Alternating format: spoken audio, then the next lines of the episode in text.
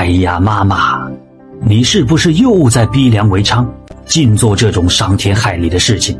你就不怕遭到报应吗？老鸨子正在气头上，骂骂咧咧地说：“爸爸爸爸爸抱你个头！老娘亏了五百两银子，打他几下怎么了？不要多管闲事。”正说话间，林子祥的妻子从后院窗户探出头来。缝衣店的老板看清容貌后，便提出要为他赎身。老鸨子一看，那女人早已是憔悴不已，饿得只剩下皮包骨了，能回一点本也不错，便答应缝衣店老板的要求，收了他二百两银子。缝衣店老板将林子祥妻子背到家里，让丫鬟为他洗漱更衣。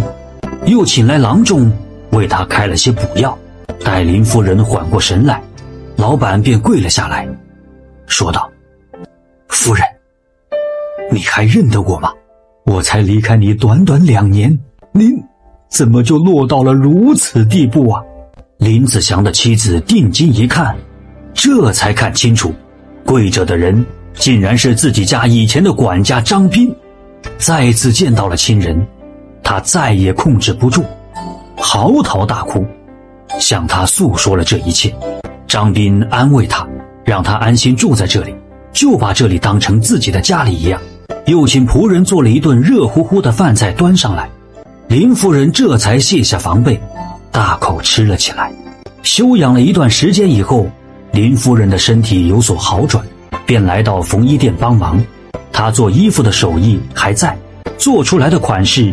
深受当地人的欢迎，再加上她姣好的容貌，每天来店里做衣服的人都排成了长队。再说那林子祥，卖妻子换来的五百两银子，很快就被他赌光了。那些狐朋狗友呢，看到他家里再也没有什么值钱的东西，纷纷远离了他，到最后竟然像躲瘟神那样躲着他。